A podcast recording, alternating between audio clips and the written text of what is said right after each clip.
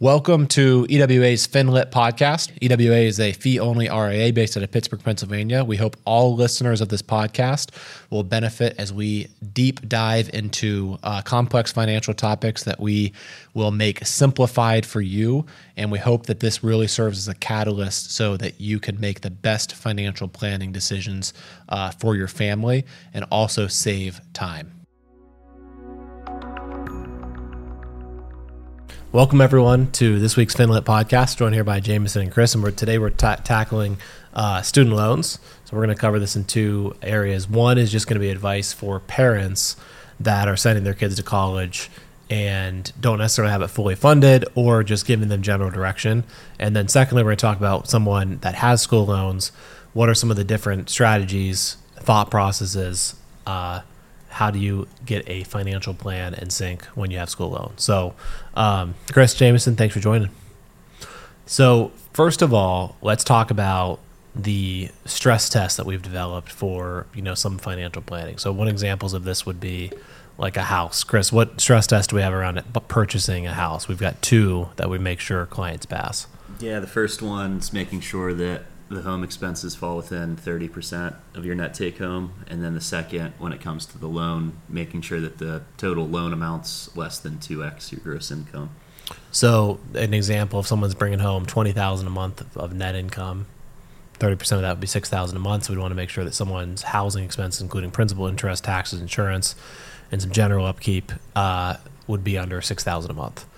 And then, further than that, if that family is making you know half a million dollars of total gross income, we want to make sure the total home value is not more than a million dollars because the bigger the home, the more maintenance there is. And so we figured out that if you follow, if you fit both of these tests, this can really help us reverse engineer into what kind of down payment you should make, um, how big of a house you could be in. And this isn't like what will the bank approve you for. This is like what will your financial plan allow if you're still balancing and navigating the artwork of living now, but also funding kids' college and retiring, becoming financially independent at a certain age, etc. So um, we've now developed that for school loans. So for school loans, we found that you know generally the generation. This is like the first time in history if you look at.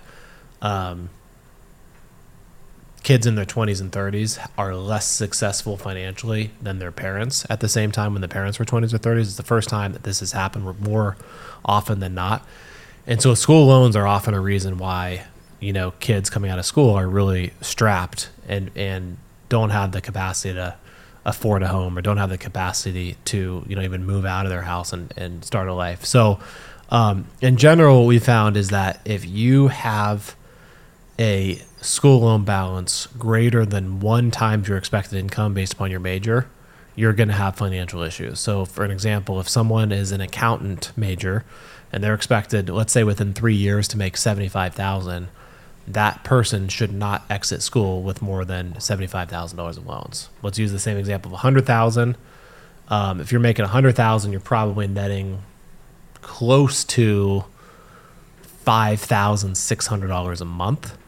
And if you have a $100,000 of school loans um, at a 7% rate, and we generally recommend you at least pay them off in 10 years, your payment would be 1161 per month. So basically, 20% of your take home immediately is going to school loans if you fall in that role. And that's generally where we want to see people see is 20% or less. Um, if you're a doctor, obviously it's highly specialized, you may come out with three or 400, but your income after you're done with residency, fellowship, etc., may equate after the three year rule to that. So, Jamison or Chris, anything to add to that 1X rule? I just think it's really important to understand like if you're taking out debt to get I just think a lot of people don't don't understand like the actual income that you will earn based on the um, degree you get.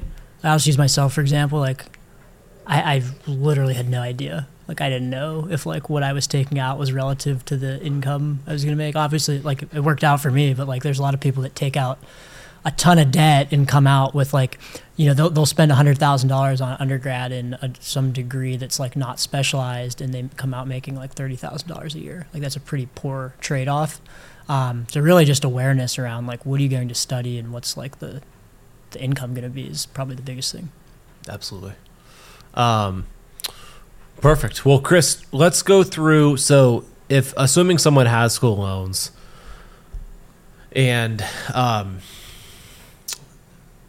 what are what are all the options? Let's for, let's first talk about the general public. Uh, you know, that doesn't work for the non for profit. Let's say that's not eligible for the public student loan forgiveness program, which we're going to go through in great detail. What what would be some general advice we'd give, um, and what options we really have out there? Yeah, most of the time you're coming out of school mostly with federal debt that's issued by the government, um, or less common, you can have private student loans. But say more often than not, what we see are the federal loans, and from there you can choose standard repayment plans that are set on a term of years versus income-driven plans, which we'll get to at the public service loan forgiveness. But those make the payment a little, you know, relative to what you're earning, so that you can afford it on a you know budget standpoint. But to Jamison's point about the debt relative to how much you're earning, that payment could work monthly, but then ten years of payments could go by and you're you didn't even put a dent in the principal. Um, Yep. So really important that you're picking a plan that makes sense for you today, but also keeping in mind how long that that's going to be in place. So maybe refinancing or picking a term-based option is going to make sense in a lot of cases. So we can refinance, and I'd look at you know interest rates. Uh, obviously, we can get a much better interest rate, refinance could be a good option. You could refinance in five, 10, 15 years, 20 years, whatever you want.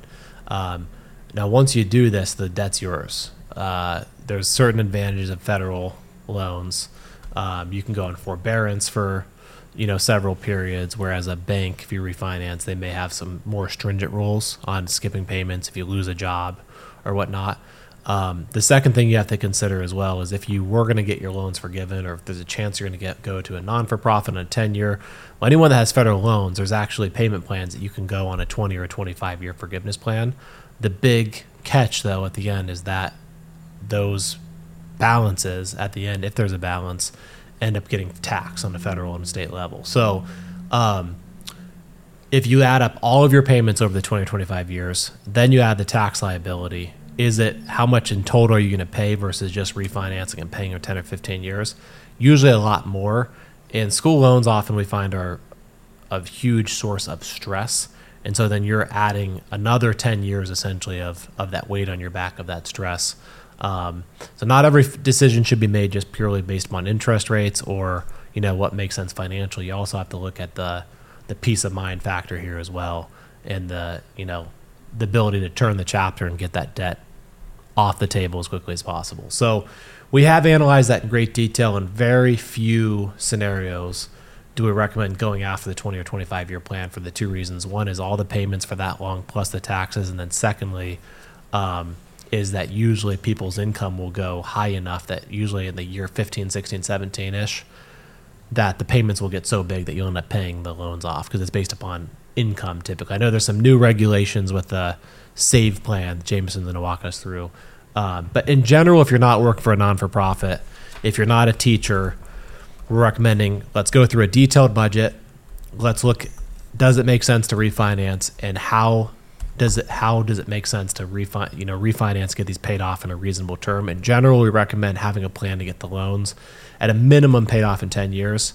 Most of our clients have gotten them paid off in like three or four years because we're obviously working with higher income um, clients. So let's now get into the public student loan forgiveness program. So the public student loan forgiveness program is something that is if you work at a government or a 501c3 um, if you work full time which is defined i believe is 30 or 32 hours per week and if you have federal direct loans and the other requirement is you have to be on a qualifying payment um, such as an income-based repayment a repay or a save option that's going to be calculated every year based upon your tax return.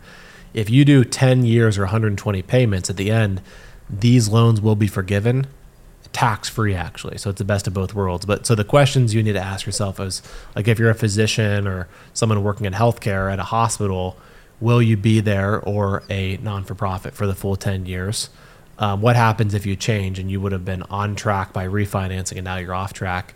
So our, our general recommendation if you do this save the difference. So for example if you had you know a couple hundred thousand dollars of school loans and let's say your your payment under the PSLF public student loan forgiveness program was 2000 a month for you to get those loans paid off over 10 years be 4000 a month we'd recommend go in the plan pay the two, pay as little as possible, but then save the difference into an investment account that we're tracking the interest rate. So that other two thousand a month, so two thousand goes into the loans, two thousand goes in the investment account, and that way in year five, six, or you know, if you want to make a change, we can take the balance of that and apply it, and you're still going to be on track for having the ten year payoff. So we don't want to have our money temperature and our lifestyle be dependent on something that we don't know is going to happen until the 10 years is up. So we want to have that backup account um, locked in as much as possible. So, um, Jamison, walk us through how the obviously, you know, there were articles, you know, four or five years ago about how the public student loan forgiveness program, like 98% of applicants were denied. Then COVID hit, all kinds of uh, relief. People didn't have to make payments for, you know, almost two years. And now the the policies and the requirements have just loosened up so much. People that weren't making the correct payments are now suddenly eligible. Um, so, talk to us about you know generally the period of where it became really loose, and then what clients are looking for, or what you know potential people on the public student forgiveness program, what considerations they needed to have moving forward. Yeah, so well, a lot to unpack there. The first part you said, it's actually your your boy Dave Ramsey like hates on. He's, he quotes this all the time, like ninety eight percent don't get don't get forgiven, which is true or was true, probably not now. But um, the reason that wasn't true and why you read about this is people were applying that didn't work for nonprofits or weren't they had private loans or like they just like didn't qualify at, at all. So before a lot of um, a lot of people that applied didn't they didn't get their loans forgiven. But now we've had, um, I know all of us sitting here, we've had a number of clients who've gotten loans forgiven over the past couple of years that you know enrolled eight, ten years ago. So it is coming to fruition. It is happening. And before it was a lot more strict. You had to have certain types of loans. You had to get your you know employment certified every year. There's all of these things that needed to, I guess, you, you had to, the boxes you had to check to qualify. And so what had happened basically was during COVID, um, March or April, whenever it was of 2020, they start paused all the payments and all of those payments going forward for I guess it was about three years that you weren't making any payments. There was no interest on your loans. Those still counted as PSLF payments. So that was kind of the first thing. Then there was a waiver. I don't remember what it was, 2021 or 2022, that was passed that um, basically said all these payments are going to count, and then they just started loosening up a lot of the um, a lot of the stipulations. And so things like I'll give you an example of a, a surgeon I work with that he went through four years of training and then um, another four years of fellowship maybe? So eight eight total years of training. And he had deferred had a family had kids all through that. So he had signed up for the um, forget what it's called not like the forbearance where you can't make the payments. You just don't make enough money to make the payments because he was on a resident salary. And so he's had didn't make payments for six years. Gets a job specialized surgeon. This was in 2020 and um, making like a million dollars a year. So he had i think four years left three or four years left on the payments and we kind of did the math and it was like well you didn't qualify the past six years because you weren't enrolled and your income now is going to be way too high where you're if you're on one of these income driven repayment plans your loans are going to end up getting paid off before they would get forgiven. Um, so we didn't refinance we were going to refinance but then covid hit and all the payments got paused. So fast forward now three years um, this was sometime in 2023 we were about to refinance as the payments were going to kick back in and i said hold on let's like recheck this because there was there's all of these regulations that they had lifted now. So we called and they basically approved all of those payments for those six eight years whatever it was that he was in forbearance that previously hadn't qualified. And now with the last three years he was working full-time at a nonprofit. He just got his loans they approved his loan forgiveness. He never made a payment. Um, so all that being all said forgiven. yeah, so it's like four hundred something thousand dollars of loans that we were about to refinance and pay off. for someone making a million a year. yeah, I know this is a very polarizing topic. a lot of people have opinions on uh, on that, but I mean, it's in the reality, it's uh, yeah, the rules are what the rules are, and we've had uh, probably over the last couple of years, uh, we've counted up like over fifty million dollars of of Yeah. school loans forgiven for our physician clients. So Yeah. glad we put in the efforts to figure this program out and guide them through. You know, a lot of clients have gotten the loan; they're sitting on a couple hundred thousand dollars of like extra savings, so the loan backup accounts as well. So Yeah. it's been pretty cool to see. And these are physicians who who went through, you know. 10 12 years of high stress to now serve their communities in medical care. So i um, good for them because now they're as a lot of people think physicians they don't have the reality is like they've delayed their life for 10 or 15 years and now they need to do a lot to get it back on track for retirement and their kids college etc so um, it's been a blessing for them to get these get this big burden off their off their back and be able to focus on on their career paths and you know serving the communities and obviously you know raising their families. Yeah, So- and I would say bottom line, just with all of the like how loose the rules are now, just actionable item would just be check, call and check that payments you thought didn't qualify in the past probably count now, so you can get a bunch of payments counted. That So a lot of times, like you said, like we, we had these like neurosurgeons who would, you know, do we would do the calculations and like after fellowship, after like seven, eight years of training, it's like even though there was only if they did those like payments, it was like four or five hundred dollar a month payments for seven or eight years during residency and fellowships. Like their the reality is like the two years the income will be so high that they'll end up paying all the loans Yeah. off in the end. But now with these changes, um, with the save plan, et cetera, with the ability to like file taxes separately to keep low payments, we'll talk about that in a second. Um, it's going to make sense for a lot of people to go through with the public student loan forgiveness program. And I have a couple examples where we helped. Like first one, a neurologist here in Pittsburgh. He was going to te- like um, Texas, and he was he was deciding between a non for profit job and a uh, a private practice. And so basically, at, at the similar incomes, like the private practice and paying an extra ten grand. So he's like, oh, I want to do that, but my loans. He was he was strapped with like four hundred grand of student loans, and so we figured out he had at that point six years left on his the public student loan forgiveness. So if he went to the non for profit and did six more years of like a two thousand dollar a month payment, his loans would be gone. And so then what we did is we figured out what he would need to make over those six years, higher income, then adjust it for taxes for him to self pay the loans in six years and end up being like fifty seven thousand a year of a higher income that he would need to make gross before taxes to get to the same spot in a lower income because of the student loan forgiveness program.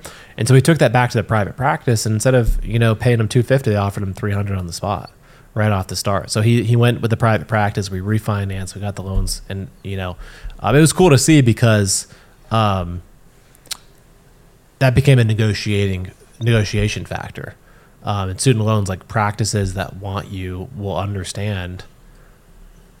You, student loans are your biggest stress, typically financially, and so they'll want to help you and structure a contract that makes sense. So, and then fast forward, and we've had, I mean, probably between all of us, probably a hundred plus negotiations of contracts that we've used student loans as a as a factor.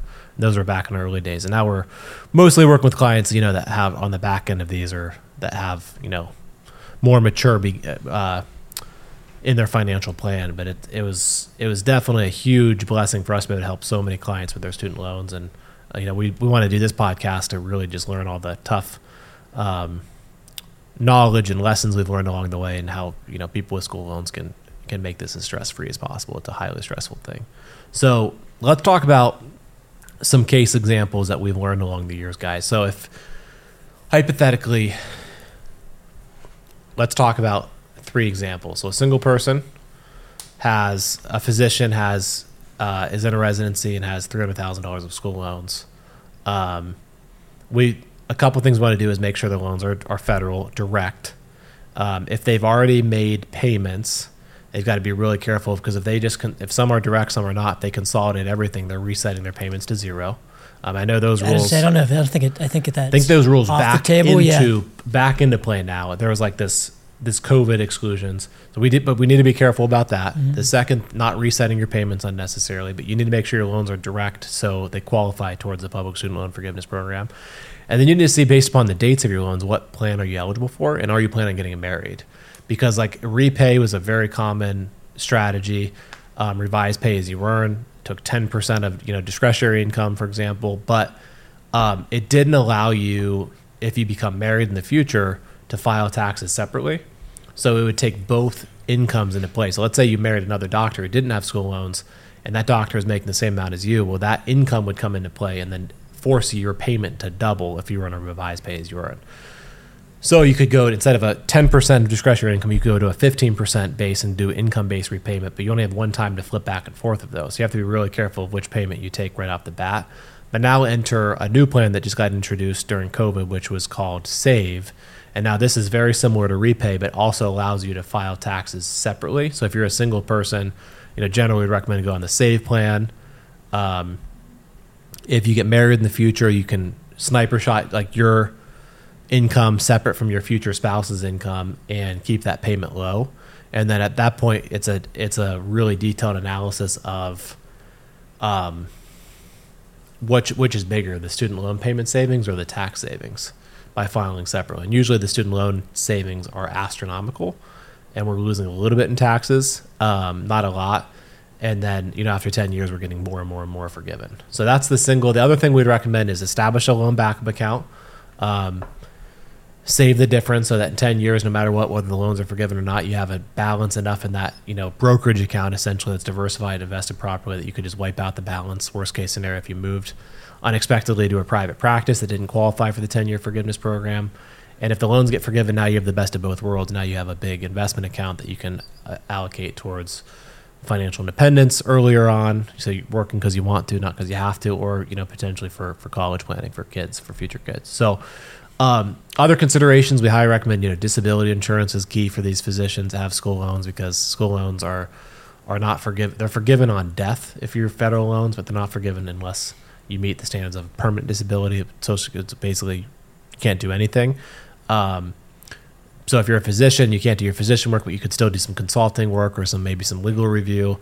Um, school loans aren't going anywhere, so have a disability insurance that can come into play and, and replace some of your income to be able to, to manage those obligations still as well. Any other recommendations that you can think of in that single example?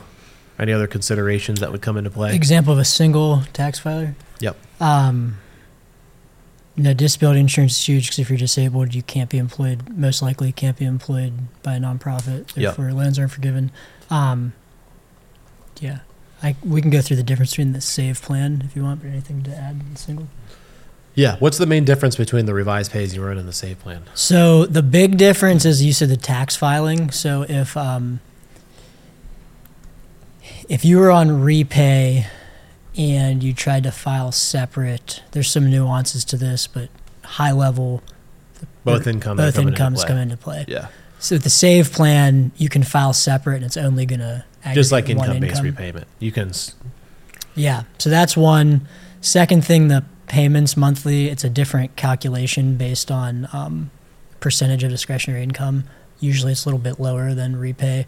And then the, the other difference from um, the unpaid interest that each month that you don't pay, so money that goes towards princi- principal and interest, but whatever's left over in interest, repay 50% of that gets forgiven on just the save. unsubsidized. So if you look at like if someone has 300 grand of, of school loans, usually the cap on subsidized loans is really low per year. It's like six or seven grand a year. So if you, generally, all we've analyzed this a million times, but like if not a million times, like hundreds of times, but like if someone has 300 grand of school loans, probably 30 grand of it subsidized, 270 is is unsubsidized. So in the repay plan, 270, um, let's say a seven percent interest rate would be um, eighteen thousand nine hundred of interest, and you know the payment would go into that. Let's say four grand. That would be fourteen thousand nine hundred of interest, and half of that would be forgiven. So almost you know um, seven thousand four hundred fifty dollars of interest every year in the repay. And that's very attractive. If you end up not getting the loans forgiven, that's less money that you have to pay. If you end up getting your loans forgiven, it's all irrelevant. But that's a huge advantage of repay. And then real quick, I'm going to say pay as you earn, which is an older plan. The all the um, subsidized interest gets taken off the table. But again, the subsidized interest is very low. I don't think pay as you earn for most people is that viable of, uh, of an option. The repay would be the way to go. But what's the difference? in save, save? all of that interest gets forgiven. 100% of it. Yeah. So Okay. if you're on repay, you automatically flip over to save, which every time I've seen save is more efficient than repay. There was one example I saw where the individual was on pay as you earn, and pay as you earn actually was a better, lower monthly payment was a better outcome than save. So And again, if you're getting the loans forgiven after 10 years, the pay as you earn option, you're going to have a lot bigger of a balance at the end because only the subsidized Mhm. interest is Who cares? The whole split the thing, whether it's three hundred payment. grand or four hundred grand at the end, it's all getting forgiven. The Yeah. only ramification would be if you jump off the plan, then save, even though you're paying higher, would be a much better result if you end up having to absorb the liability back to yourself and without forgiveness at the end. Yeah. So, the save is like the safest option, most flexible option. Even if it's a little bit of a higher payment than pays or in, it's still generalities, like everyone's case by case and generalities for someone that's not married or, or married, not sure if they're going to get married or thinking about getting married. All of those ramifications, save's going to be give us the most flexibility and the most protection if you end up absorbing that loan balance at the end. So it's good good uh, legislation that came out by the government for for addressing some of the you know the penalties essentially if you're married or not married or based upon when you took out the student loans. It was kind of crazy all the the, the details that went into these. I mean, so this we- really simplified it. We had clients that have still haven't gotten married for student loan purposes. So it's like it, you know, That's true. A lot of think- things Think, that- of three right off the bat. yeah, there's a lot of it's like impacts of you know Yeah. huge impact on your life. a life. lot of angry angry uh, fiancés. I mean, seriously. No, yeah, I'm just kidding. Yeah, Uh, not kidding, actually. So, um, thank you, government, for coming out to save plan. You just saved some future marriages. All right. So, um, Chris, you've been awfully quiet. Yeah, you guys are crushing What's it. what's your opinion about all that? Uh, agree with everything you guys are saying. Um, saves makes the most sense in most cases. You're a good, you're a good listener because you were like you were just listening to us. yeah, just taking it all in. Like you're on your. you read that. I You, saw you you read that book. Are you really listening? I did. Yeah. What are the four signs of non-listening? You remember those? Um, Don't Google this for 'em. interrupting. Is one, I think, right? Not letting people talk. Yeah, that was one. One's like making it about yourself, Forming answers like while they're still Yeah. talking. right? What you just did. Oh, you you I nailed that. similar Nailed that. situations, experiences. related. Saying like, yeah, me too. Me too. Yeah. you know, third and fourth. Yeah. That was three. That was three of them. What was the fourth? Oh, it's you judge the situation, and you give advice when you're not asked. Good book. Chris is our living example of Are You Really Listening? Thank you, Chris. You have any good loan stories? Um, yeah, I mean, definitely some big numbers that have been forgiven. Um, a lot of that was put in place. I know Matt, you did a lot of work early on, like getting a lot of these, a lot of the families that we work with set up on the right path. So it's it's just cool to see it. Okay, let's use an example of what not to do. So Chris interned with us, and when did you intern with us? At Duke, fresh out of Duquesne, Yeah. 2016. 16. so. Yeah. So Chris gets out of college. We offer him full time. He accepts, obviously. Happy, happy union between Chris and EWA. Um, and that's still back when we were at the former broker dealer. And then next thing I know, we can to the full time. You know, Chris had interned for like two years before he, you know, became full time. He shows up with a, um, what car did you buy? I had a Mustang. a Mustang, fresh out of school. We weren't paying him that well. So now he's managing school loans and a Mustang. And since then, he's obviously smartened up. School loans are almost wiped out, and you don't have the Mustang anymore, do you? I was living at home. Yeah. Oh, gotcha. Well, just just a hypothetical example of You're saying don't do that. I would. No, I'm just kidding. We had fun in that Mustang. It's a cool car. He just took the rent. You should get payment that and back. Put it towards the loan. Yeah. Should. A little bit of snow outside. I don't know. Yeah, maybe in the summer. Wait for the summer. Um, okay, cool. Well, let's talk through. Uh, so, hypothetically, if if you're married and you both have school loans, this is where repay was kind of a home run because if like you're married, you each make three hundred grand and you each have three hundred grand of income. What would happen is you're you could get taxes filed jointly, save some taxes, and the payments would be spread out based upon your income. It didn't even matter how much how long your school loans, how big of school loans you are, it was based upon your income. And so then you kind of take on, and it, you get the best of both worlds. Now, where it gets tricky is if you have a spouse that makes a ton and a spouse that doesn't make a ton, then you have to figure out what's the difference between the taxes saved because the person making a ton that filing jointly is going to really help the overall tax situation because um, especially if you're comparing two single people considering married it's really drastic versus married filing separately versus married filing jointly. Then you have to do the calculation of the loan payments versus the tax savings those are very individualized but something we've gotten really detailed into. Um, other considerations would be if you um, So save plan. Tell walk me through that real quick, Jamison. Is there any if you're married, does it allow you to combine payments? Like repay, where it essentially looks at the household, not combine you know, not combined payments, you have two separate payments, but does the calculation work together as a family when you both have school loans? I think it's based on just your income.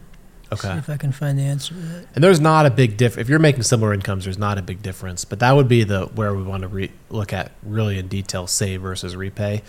And the other thing too is like if you have a spouse that's not pursuing the 10 year forgiveness program, this this has been quite common. High income but still has federal loans. We'll do the repay to allow the taxes to be filed for allow the person with the big loans to keep that payment down because then the spouse that is end up needing to pay off their loans absorbs most of the higher payment because of their income. And so it's kind of like not a fake out, but it's you know essentially the government through repay allows both payments to be structured, and then we want the the person that doesn't have the forgiveness to pay as much as possible anyways because they're going to be stuck with the liability then we want the person that's going to get the forgiveness to pay as little as possible that's obviously worked as well as if you have just because if you're married just because you're not a non-for-profit it still makes sense for you to go act like you're on the public student loan forgiveness program to help your spouse out dramatically with taxes and loan payments staying low Repay is actually going away. Saved replacing it, so it's not. not To- gonna altogether. Yeah. when does that come into effect I don't know. Let's see.